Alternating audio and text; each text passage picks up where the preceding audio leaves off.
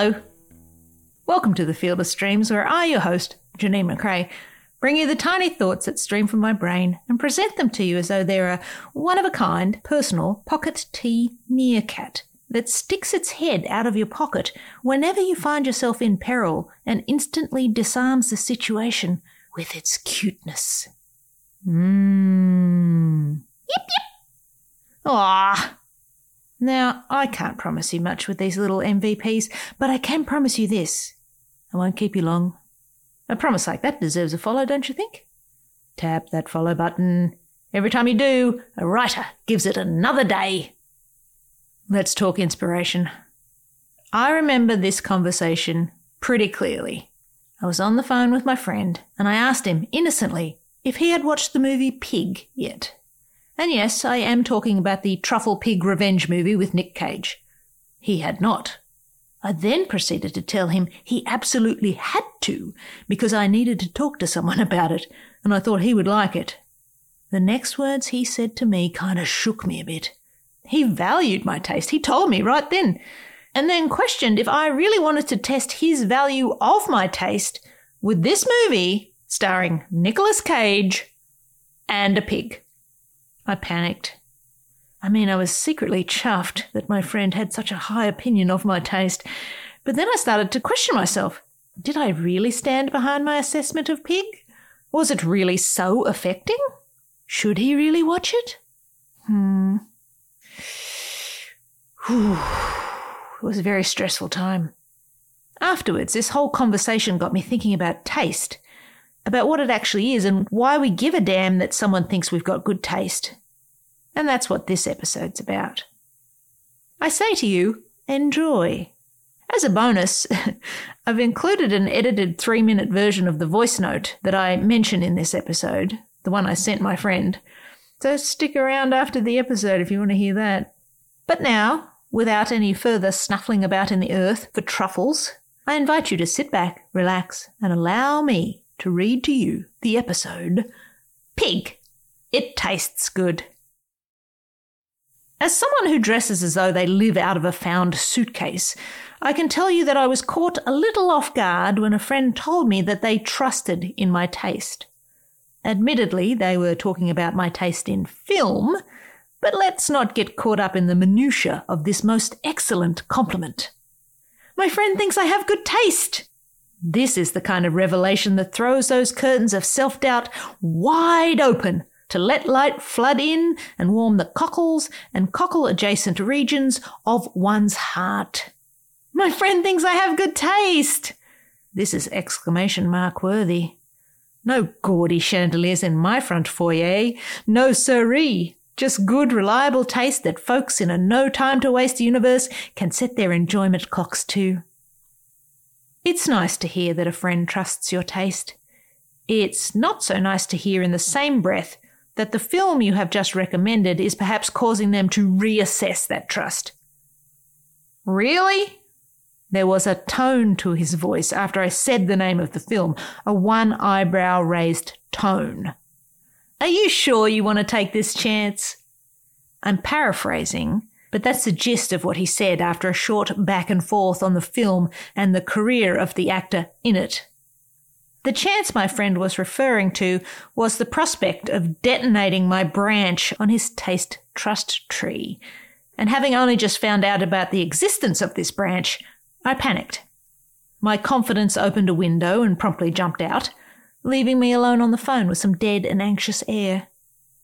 Did I really enjoy the movie that much? Was this the cinematic hill I was prepared to die on?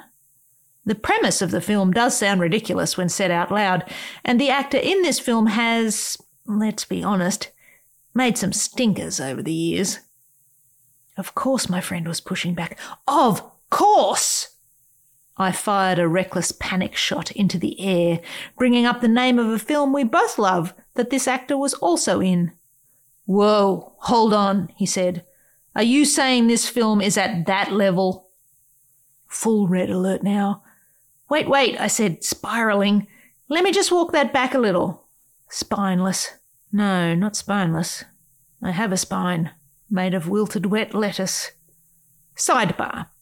What is good taste anyway, and why do we put so much stock in being considered to have it? Who sets the scale, and how did they get that job? What's at either end of that scale? Is everyone's scale the same? Does it really matter in the great grand scheme of things that you have good taste? I have no answers. Sorry, wet lettuce spine and empty head. But I think we can all agree that good taste is subjective. The caretaker of my taste garden wears different overalls and carries a very different rake than your caretaker. What you see as the height of sophistication could be total burn it to the ground garbage for me. While I have no answers, I will say that I think taste is felt, and that good, bad, or ugly, if you feel it, that's your taste, and you should probably just own it. Go ahead and buy more gold plated gargoyles for your driveway if that's what trips your trigger. You know you want to. This brings me back to the story. My friend knows my taste. I know his. In this, our scales are level. 48 hours, he said. If at the end of that 48 hours I stood by my recommendation, then he would watch the movie. If he hates it after that is the what's at stake element in my hero's journey. It's no biggie, really. My opinion of whether I can trust your taste will be ruined forever. Again, I'm paraphrasing, and the sentiment is playfully overdramatic, but this is high stakes poker, people. I don't believe for a second that my reputation will be ruined forever, but the thought of having my first checkmark in the negative column and him having doubt in future dealings gave me pause. Did I really want to push all my chips in for this movie? To help me decide, I did what I always do when I need a big think. I went for a very long bike ride. Made a bullet list in my mind. Started getting very worked up about the film again. Had a conversation in the redwoods with the squirrels and the newts. This film, this film, this film. Realised I didn't need 48 hours.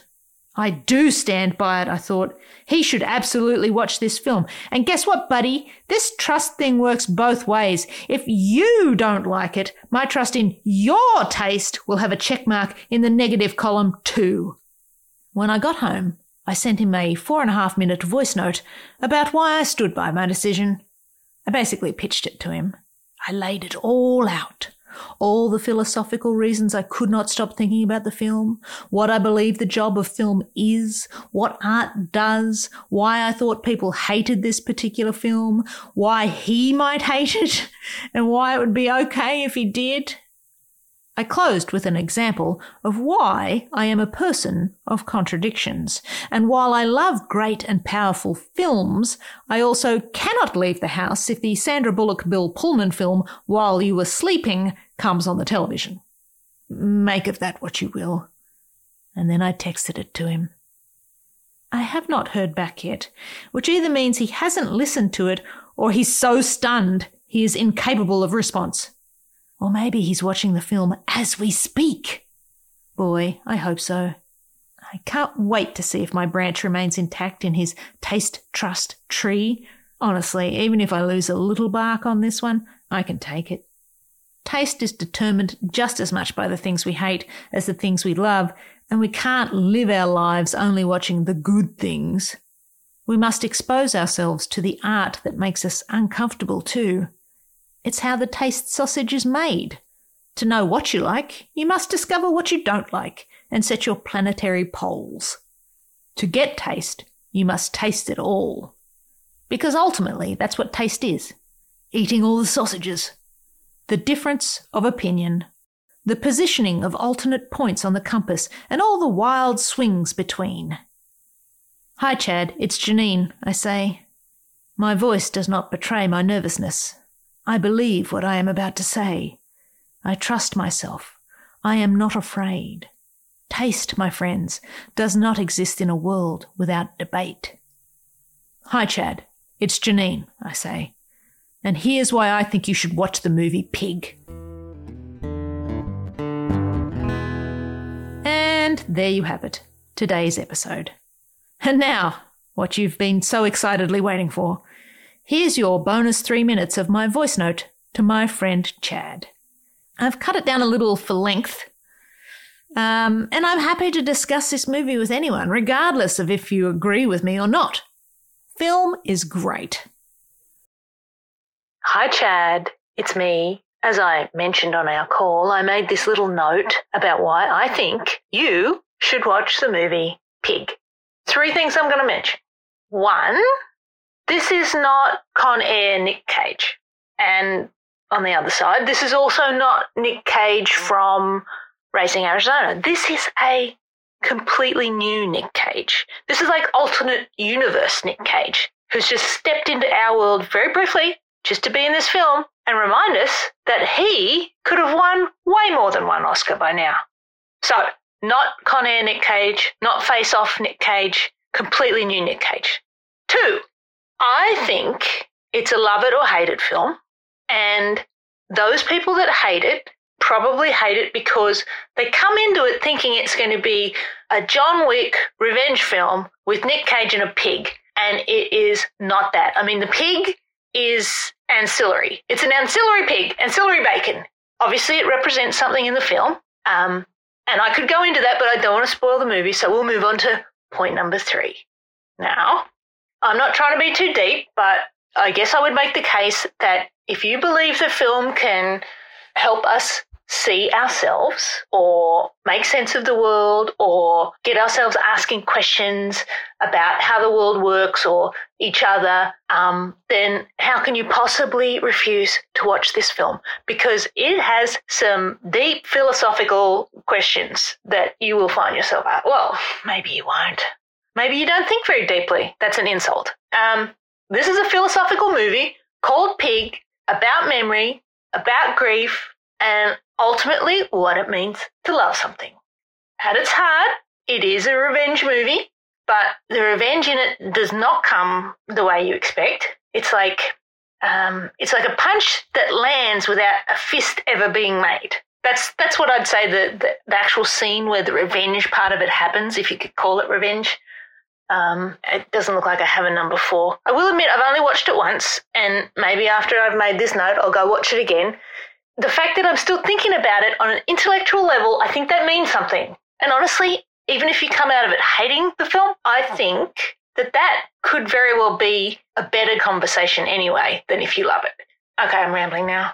Let me just leave you with a caution and say, while I realize I'm putting my reputation on the line here, I also want to remind you of the contradictory nature of me with this one startling fact if the Sandra Bullock Bill Pullman movie while you are sleeping is on TV when I'm about to leave the house, I can't leave the fucking house. I have to watch that film.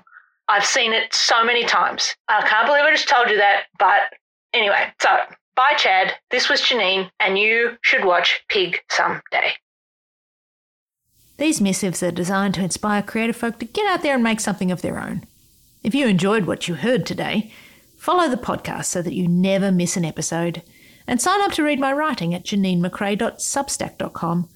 But for now, I'll leave you with this. Love what you love, and I'll see you out there making stuff.